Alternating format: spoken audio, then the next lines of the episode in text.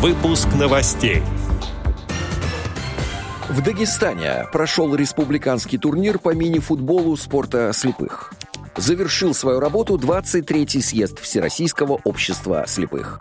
Далее об этом подробно в студии Алишер Канаев. Здравствуйте. Здравствуйте.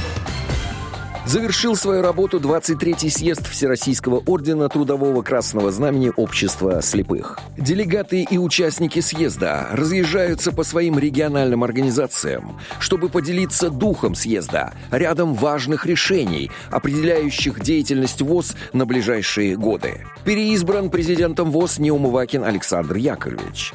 Устав Всероссийского общества слепых отправлен на рассмотрение в Минюст Российской Федерации.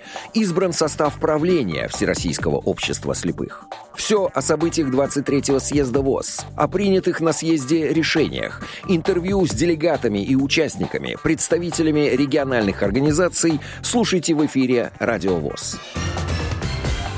Как сообщает общественный корреспондент Дагестанской региональной организации ВОЗ Хайбула Магомедов, 26-30 октября в городе Избербаш прошел открытый республиканский турнир по мини-футболу 5 на 5 спорта слепых. Мероприятие проходило в рамках проекта победителя конкурса грантов главы Республики Дагестан в области физической культуры и спорта за 2021 год при поддержке Дагестанского регионального отделения Федерации спорта слепых. Руководитель проекта Амаров Мурат Магомедалиевич. Среди мужских команд первое место заняла команда Республики Дагестан.